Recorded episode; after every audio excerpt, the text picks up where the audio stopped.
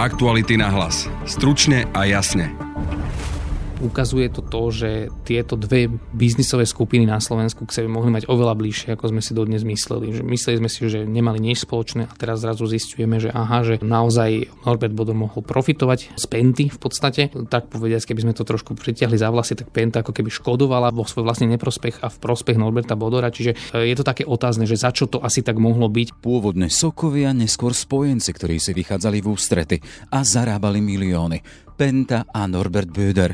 Vplyvná investičná skupina, ktorá sa doteraz snaží vyviniť z kauzy Gorila a kontroverzný podnikateľ s ešte donedávna veľkým vplyvom na slovenskú políciu, aktuálne obvinený z prania špinavých peňazí z polnohospodárskych provízií. V tom ďalšom vlastne vývoji sa nám podarilo zistiť, že Norbert Bodor pravdepodobne sprostredkovane investoval naspäť do tej Penty ako keby a v tom investičnom fonde, kde on investoval, tak tam sa vlastne za rok a 4 mesiace zhodnotili tie peniaze viac ako z 10 násobenie. To naozaj môže akýkoľvek investor na svete závidieť takéto rozprávkové zúročenie nejakej investície. Aktuality prichádzajú s novými faktami o podnikaní a vzťahoch Norberta Bödera, ktorý mal blízko k vládnej strane Smer.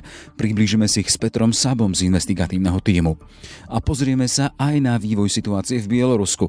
Ak odtiaľ zaznieva dopyt po podpore zo slobodného sveta, bývalý disident František Mikloško hovorí, že by malo byť viac a jednoznačnejšie počuť Európsku úniu a našich čelných politikov. Žiadať práve nášho ministra zahraničných vecí, aby sa jasnejšie ešte vyjadril, alebo našu vládu, a samozrejme, aby, aby ak treba, aby vyjadrila istú materiálnu podporu. Lebo už dnes žijeme v demokracii, máme tú vládu, dnes sa hrá už aj veľká politika v Európe a v nej hrajú svoju rolu vlády. Počúvate podcast Aktuality na hlas. Je pondelok, 17. august. Moje meno je Jaroslav Barborák.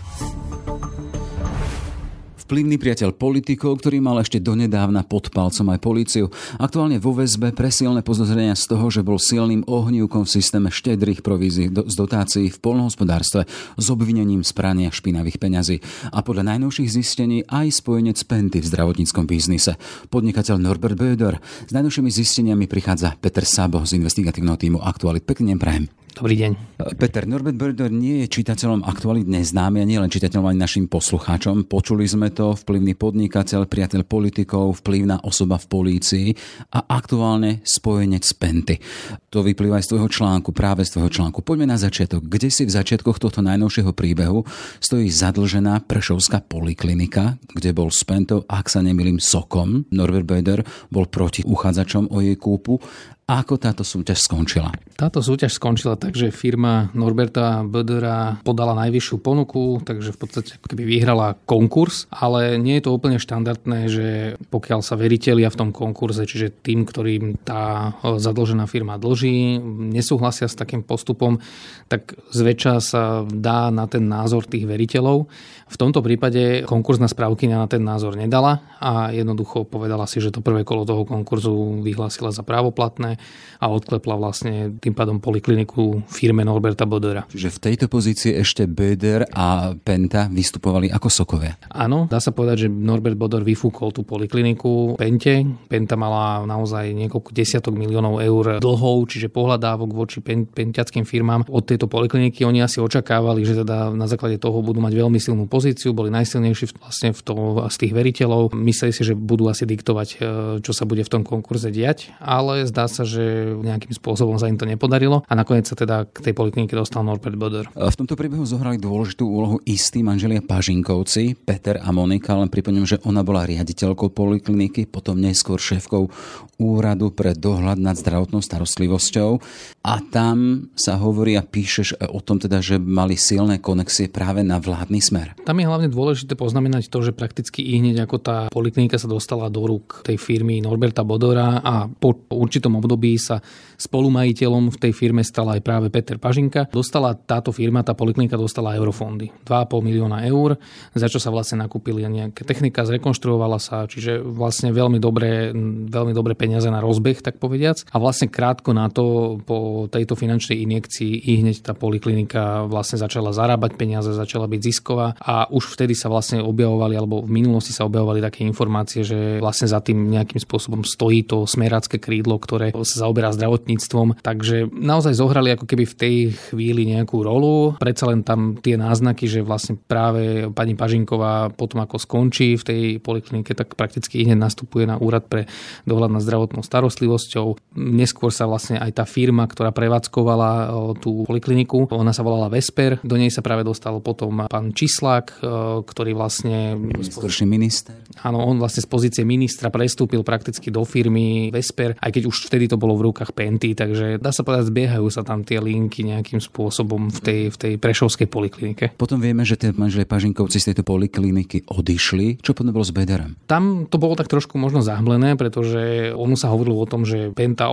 kúpila tú polikliniku, ale v podstate až teraz sme zistili, že ešte pred tým odpredajom tam bola zaujímavá vec, že jediným vlastníkom sa stal znovu opäť Norbert Bodor, čiže tým pádom sa tam ako keby e, tesne pred tým predajom Pente niečo zmenilo. Tak ako si povedal, odišli Pažinkovci, jediným majiteľom bol Norbert Bodor a potom vlastne prichádza na scénu taká záhadná cyperská schránka, ktorá tak povediať dohodne obchod e, medzi Pentou a medzi Norbertom Bodorom ako jediným majiteľom v tej chvíli tej polikliniky. Keď hovoríme o tej záhadnej schránke, to je tá Saxian, o ktorej píše, že ja len zacitujem z toho článku. Otázkou zostáva, prečo bola Prešovská poliklinika pôvodne vo vlastníctve Bedora taká dôležitá pre Pentu, že za jej kúpu vpustila do jednej zo svojich spoločností cyperskú schránku Saxian, práve tu Saxian. A kto vlastne stál za Saxianom? To je citácia z článku.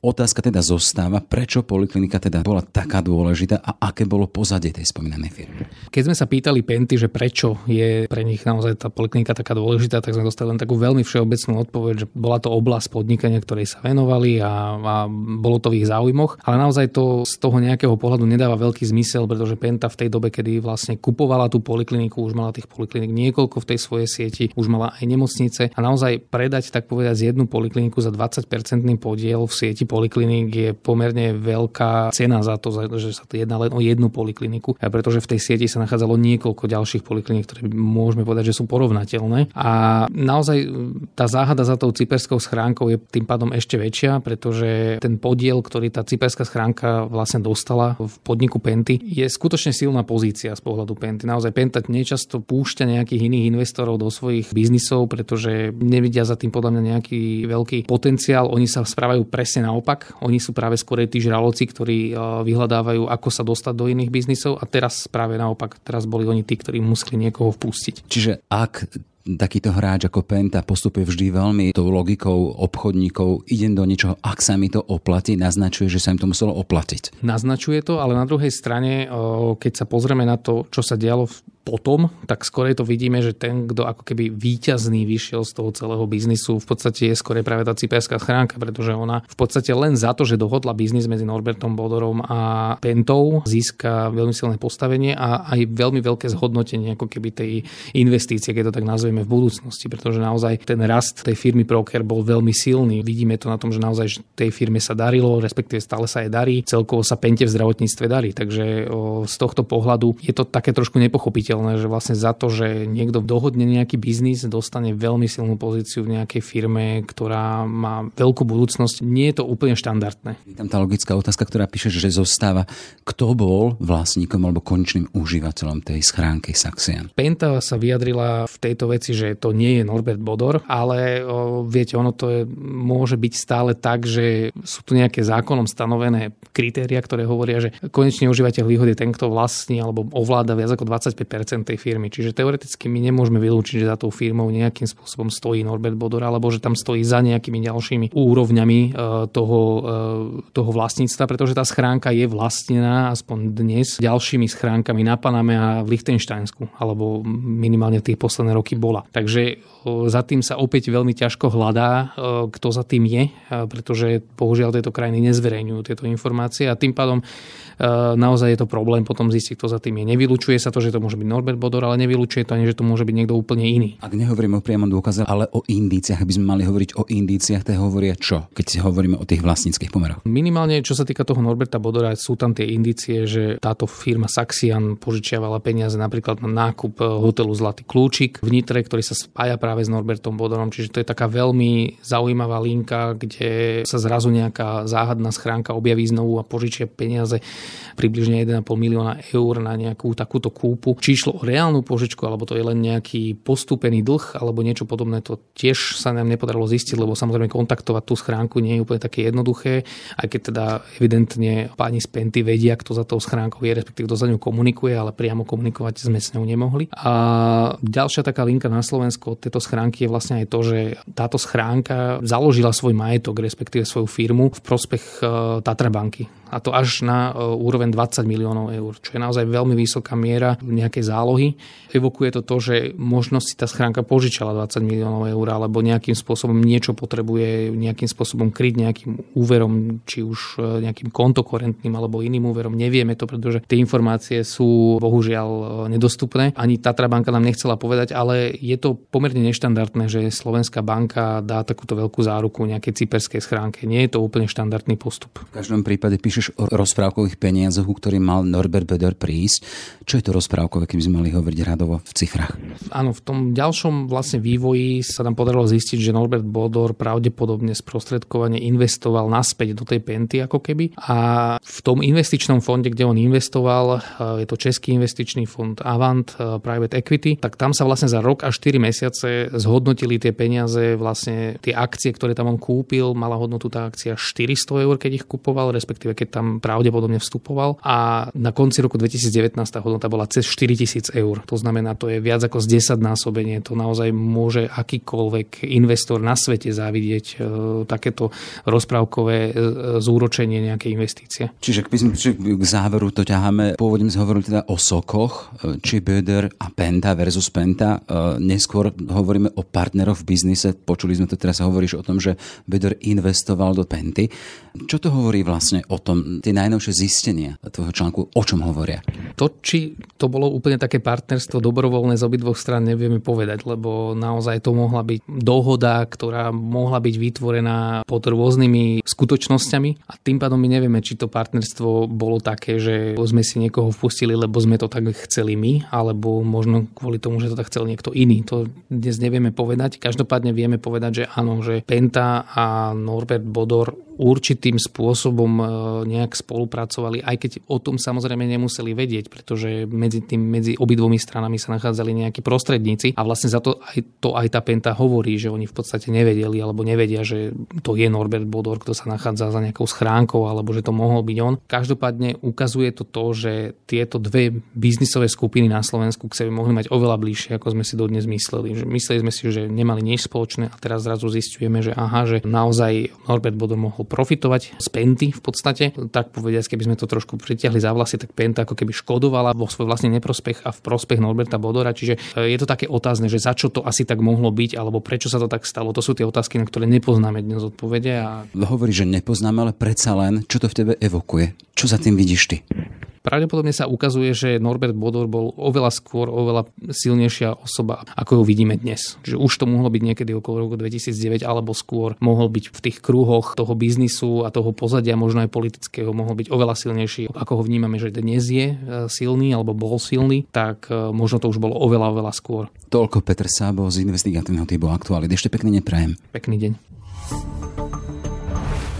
Bielorusko vzdušnou čiarou nejakých tisíc kilometrov a úplne iný svet. Masové protesty v uliciach, správy o štátnom násilí, zbytých mladých ľuďoch, zatváraných politických oponentov, ale aj žiadosti o podporu zo zahraničia.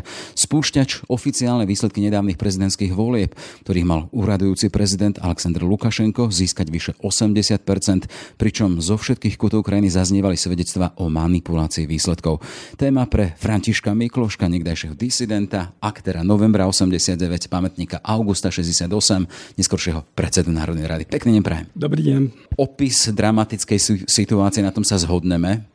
Áno, tá situácia je dramatická. To, ako policia a armáda bije ľudí, ako ich zraňuje, ako ich masovo zatkýňa, no tak To sme vlastne po novembri 89 nezažili v žiadnej krajine. Áno, Majdan bol krvavý, ale takúto zrážku, konfrontáciu obyvateľstva obyvateľstva, ktoré chce normálne slušne žiť s policiou, to sme nezažili. Vy ako respondent ste ma napadli v momente, keď som prišiel na také žiadosti a správy cez sociálne siete, ktoré prichádzajú spoza hraníc Bieloruska, kde hovoria o tom, podporte nás, potrebujeme váš eh, hlas, vašu podporu.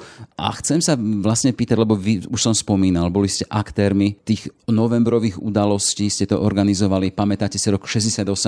A tu sa chcem spýtať, nakoľko je dôležité ten hlas, ktorý príde zo zahraničia, vieme o vás, podporujeme vás. Ja to poviem na jednom veľmi konkrétnom príklade. Jeden občianský disident, teda v čase normalizácie, sme sa raz stretli tu v Bratislave na ulici a on mi hovorí, pán Mikloško, vás keď zavrú, vy môžete mať pocit, že sa ľudia za vás modlia, že sa, že sa o tom hovorí, že o tom hlási západný rozhlas. Môžete mať istotne pocit, že nebudete sám. A on povedal, mňa keď zavrú, tak po mňa ani pes neštekne. Čiže to je obrovská podpora aj pre tých ľudí, ktorí sa rozhodnú pre odpor a ktorí sa rozhodnú zápasiť, že není sú sami. Proste tá osamelosť je najväčším rozkladným činiteľom, ktorý človeka vedie potom, že sa poddá. Čiže toto má obrovský význam. Ten zápas v Bielorusku samozrejme si budú musieť oni sami vydobiť, ale tá psycho, aspoň psychologická podpora znamená pre nich strašne veľa. Jedna vec je psychologická podpora, e, ďalšia vec môže byť aj nejaká formálna podpora, či už Európskej únie, či jednotlivých štátov. Vidíte tu nejakým spôsobom aktivitu, či neaktivitu, pasivitu medzinárodného spoločenstva? Treba veľmi vyzdvihnúť pobaltské krajiny, Litu, Lotyšsko, Estónsko, ktoré sú susedia tam priamo s, s Bieloruskom a ktoré sa ich veľmi zastávajú a dávajú aktívnu teda naozaj podporu, to vidno, že oni nesú v sebe ešte tú pamäť historickú, že čo znamenalo pre nich, keď ich niekto podporoval. V čase globalizácie vidíme, že Západ je opatrnejší a že vlastne cez mnohé ľudskoprávne katastrofy, ako je v Číne a teraz v Hongkongu, že vlastne nie je schopný urobiť nejaké veľké kroky. Ale treba, treba tlačiť aj na Európsku úniu, aby sa neprizerala na to, že tu proste ľudia chcú, túžia po slobode, aby nezostali osameli, aby nezostali vystavení proste brutalite toho Lukašenkovho režimu. Takže Zatiaľ si myslím, že je to skôr na jednotlivých štátoch, ale že ostatné tie krajiny a zo skupenia sú skôr zostávajú pri nejakých ver- verbálnych podporách. Áno, bez, bez nejakej konkrétnej pomoci to nepôjde. Čiže vy by ste očakávali, hej, aby Európska únia, Brusel formálne vydali nejaké stanovisko, podporné stanovisko pre Bielorusko, pre bieloruský ľud? Áno, ten západ charakterizuje istá zdržanlivosť. Ja viem, že proste západ má tiež svoju pamäť.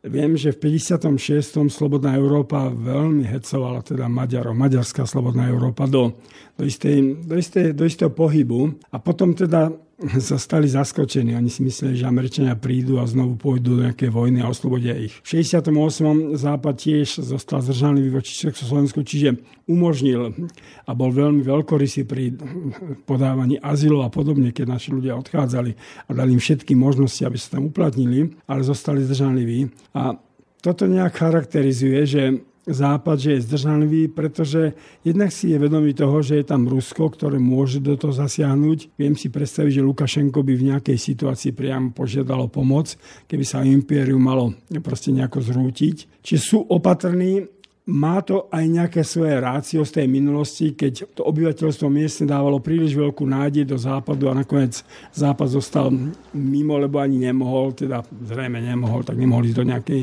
hroznej vojny. Čiže sú v tom opatrní, ale myslím si, že aspoň nejaký ekonomický tlak a politický tlak samozrejme by tam mal byť. Európa je postavená na solidarite, na túžbe po slobode, po demokracii a my nemôžeme proste jeden národ, ktorý dozrel ja som bol s tými eh, bieloruskými disidentmi. To bolo pred, niek- pred mnohými rokmi, keď bolo, to bolo 10, 2010 až 2012, keď Zurinda sa tak otváral smerom k Bielorusku, tak oni boli dosť dešperátni, lebo pochopili, teda tvrdili, že sú v strašnej menšine, že tí ľudia sú dosť demoralizovaní na tom vidieku, že tam vládne obrovský alkoholizmus a teda, že nejako dať do pohybu tieto masy nebude tak ľahké. No ale prešlo 10 rokov a tí ľudia dozreli. Ja si myslím, že samozrejme sa tam spája aj sklamanie z tých slubov Lukašenkových a z toho, že ten život sa nepohyňa dopredu, ale zároveň proste dozreli. Je tu internet, dozrievajú mladí ľudia, dozrieva inteligencia. No toto není už zanedbania, by som povedal, zanedbania vhodný nejaký pohyb. Toto je veľmi vážne zopätie národa. Práve cez tento víkend zaznela informácia v médiách, teda, že Lukašenko hovoril, mal hovoriť s Putinom práve o tejto vzniknutej situácii a o akejsi pomoci a riešení situácie. Z tej skúsenosti z minulosti máme sa obávať aj prípadného zásahu alebo vstupu možno ruských ozbrojených jednotiek do Bieloruska? Ja si myslím, že tu sú dve roviny. Ja si myslím, že Lukašenko to v tejto chvíli používa ako politickú zbraň voči západu že ak budem na to najhoršie, tak viem si predstaviť, že sa obratím na Rusko. Čiže ako by je to zdvihnutý prst e, pred západom. Či nemyslím si. Na druhej strane musíme si byť vedomi, že Rusi trpia traumou z toho pádu Sovietskeho zväzu a teda každú príležitosť, kde len budú môcť, e, urobia preto, aby sa rozšírilo to ich impérium, aby sa znovu dostali do, tej, do tých veľkých rozmerov a samozrejme sú pripravení zrejme v takom prípade aj poskytnúť nejakú ekonomickú pomoc. Ja myslím, že zatiaľ je to tak na hrane, že každý čaká, a teda aj Putin čaká a že Lukašenko sa tým vyhráža. Osobne by som chcel veriť, že v končnom dôsledku by Rusi nezasiahli a že jednoducho to Bielorusko by mohlo sa pohnúť ďalej. Na druhej strane sú 10 tisíce ľudí v uliciach. Najnovšie správy hovoria o tom, teda, že k ním sa pridávajú aj novinári štátnej televízie. Tam sú obrazy z toho voľného spravodajského štúdia, teda čo má byť symbol, že sme s vami, sme v uliciach. Nakoľko má tá dynamika toho nespokojného dávu, ktorý je konfrontovaný s tým, že tieto voľby mali byť zmanipulované, nakoľko môže dospieť až k tomu kritickému bodu, že aha, je nás veľa, máme silu a dokážeme Lukašenkov režim zvrátiť. Pozrieme si na 89. Proste vo chvíli, keď sa spoločnosť dostala do krízy, bolo veľmi potrebné, aby sa našla nejaká skupina ľudí, ktorá sa postaví na čelo lebo proste národ potrebuje sa ku niekomu pridať. Áno, tu boli disidenti v Čechách Charta, a tu nás sme boli nezávislí intelektuáli, ktorí išli na tie tribúny a bolo, malo to obrovský význam pre ľudí. Ale samozrejme, to kľúčové bude, ako sa zachovajú robotníci a, a to ostatné obyvateľstvo. Čiže teraz počúvame, že už aj niektoré fabriky idú do, do štrajku a tam už bude musieť Lukašenko veľmi zvažovať, pretože ak by do toho išli robotníci, ak by do toho išli fabriky, tak tam naozaj hrozí generálny štrajk alebo teda ochrnutie krajiny a tam už aj jeho politická moc sa môže lámať. Pripomínam to dynamiku toho novembra 89. Vieme, že dva týždne po udalostiach z Prahy potom bol aj ten generálny štrajk. Ten generálny štrajk bol kľúčový. Myslím, že okolo 60% teda podnikov sa pridalo ku nemu ale o 3 dní alebo 4 dní už bol federálne zhromaždenie, zrušilo článok v ústave o vedúcej úle komunistickej strany spoločnosti, čiže znamenal pre aj tú politickú moc, znamenal proste zásadný zlom. Je druhá vec, že v tej chvíli československí komunisti, ktorí už boli vymenení, to už neboli celkom tí konzervatívci, ale Husák a Adamec a tí pochopili, že ten čas sa mení a uvoľnili to. Tom zase tí československí komunisti boli iní a to neviem teda, nakoľko Lukašenko je schopný pochopiť takúto vec. Začínali sme e, tým volaním po pomoci zo zahraničia, teda, ktoré prichádza práve spoza hraníc Bieloruska. Ja tu len zacitujem, cez víkend vyzval k podpore Bielorusov aj český premiér Babiš. V Bielorusku sa nesmie stať to, čo u nás v roku 68 napísal na Twitteri a Európska únia by podľa neho mala byť akčná a mala byť Bielorusov povzbudiť, aby sa nebali realizovať zamatovú revolúciu revolúciu modelu z novembra 89. Toto je zatiaľ taký osamelý hlas.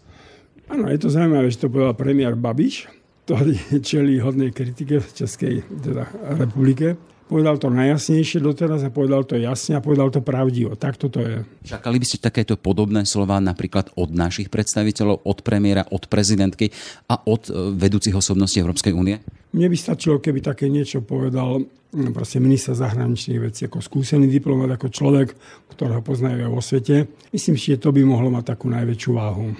Minister zahraničných vecí už zareagoval na vyjadrenia bieloruského diplomata na Slovensku, kde ocenil jeho prístup, lebo ten vyjadril teda, že je s ľudom Bieloruska a náš minister Korčuk to nazval odvážnym krokom. Slovenská diplomácia zaznamenala zásadné vyjadrenie bieloruského vyslanca na Slovensku to, čo hovorí, len potvrdzuje aj naše hodnotenie súčasnej situácie v Bielorusku, ktorá je naozaj už tak vážna, že sa k nej verejne a kriticky vyjadruje aj predstaviteľ bieloruskej diplomacie. Je to signál od e, seniorného bieloruského diplomata, ktorý takýmto odvážnym a jasným postojom prejavuje podporu svojim spoluobčanom. Je to isté odvážny krok, ak by si Lukašenko posilnil svoj režim. Režim je jasné, že tento diplomat sa už nemôže pravdepodobne vrátiť do krajiny a potom by malo Slovensko mu vytvoriť tu isté zázemie.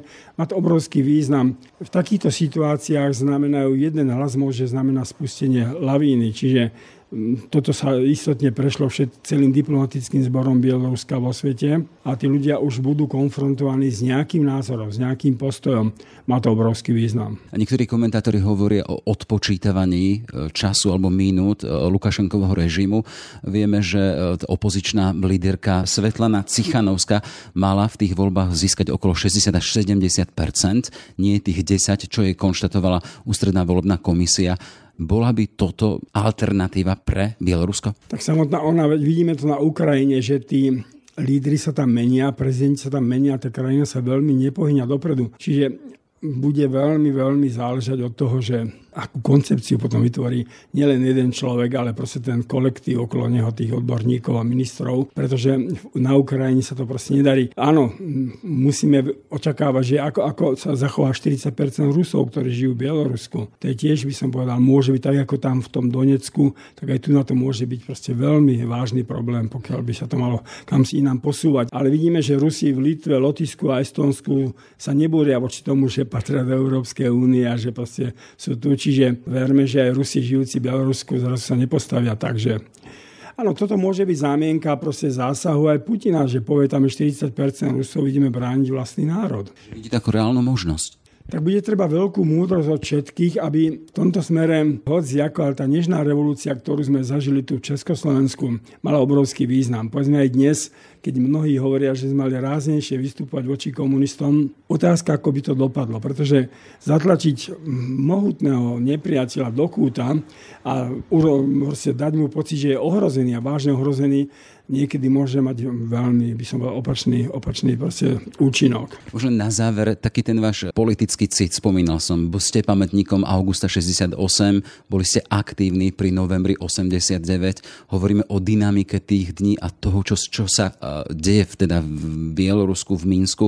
Vidíte v tom to smerovanie k slobode v Bielorusku? Ja to vidím, povedal by som ešte tak nejako akoby trošku z nadhľadu. To, čo sme my zostali dlžní západnej Európe, čo sme nedokázali presadiť, bola skúsenosť komunizmu. Nedokázali sme to, bol, tak sme boli nútení rýchlo sa otvoriť ekonomicky a prijať všetky podmienky ekonomické, ale aj politické potom západu, že nestačili sme im sprostredkovať túto skúsenosť. A ja si myslím, že tento čas by ešte mohol prísť, že vidíme v tom obrovskom zápase tých Bielorusov o základné práva, o slobodu, vidíme, že je to znovu opakovaný odkaz, ktorý by sme mali sprostredkovať aj západu, že nie všetko ekonomika, nie všetko konzum, ale proste ľudia chcú žiť dôstojne. Čiže bodaj by toto znamenalo aj pre celú túto postkomunistickú časť Európy proste takýto signál, že ešte niečo sme mali dotiahnuť do konca z tej nežnej revolúcie, z toho nášho zápasu. A váš odkaz ľuďom, ktorí spoza bieloruských hraníc hovoria o tom, podporte nás, dajte vedieť o tom, čo sa u nás deje? Samozrejme, pri takýchto slovách som vždy opatrný, aby to neboli silácké reči človeka, ktorý žije tu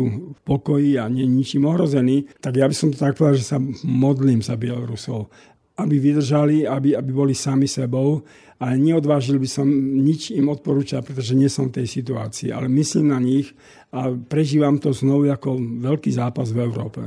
Neuvažujete taký ten po tých priateľských linkách bývalí disidenti alebo teda po tých politických, že by ste niečo po prípade urobili, nejaké vyhlásenie, zhromaždenie alebo je na to miesto teraz? Tak povedzme si úplne, že tá éra disidentov pomaly končí, že tí ľudia vymierajú a že nás je tu už len tak ako šafránu. Ale ja si myslím, že možno by malo význam žiadať práve nášho ministra zahraničí veci, aby sa jasnejšie ešte vyjadril, alebo našu vládu a samozrejme, aby, aby ak treba, aby vyjadrila istú materiálnu podporu. Proste skôr ku nám, lebo už dnes žijeme v demokracii, máme tu vládu a áno, dnes môžeme dávať odkazy, ale proste dnes sa hrá už aj veľká politika v Európe a v nej hrajú svoju rolu vlády. Toľko teda František Mikloško, bývalý disident, predseda Národnej rady, tiež z začiatku existencii samostatného Slovenska a neskôr potom aj trojnásobný prezidentský kandidát.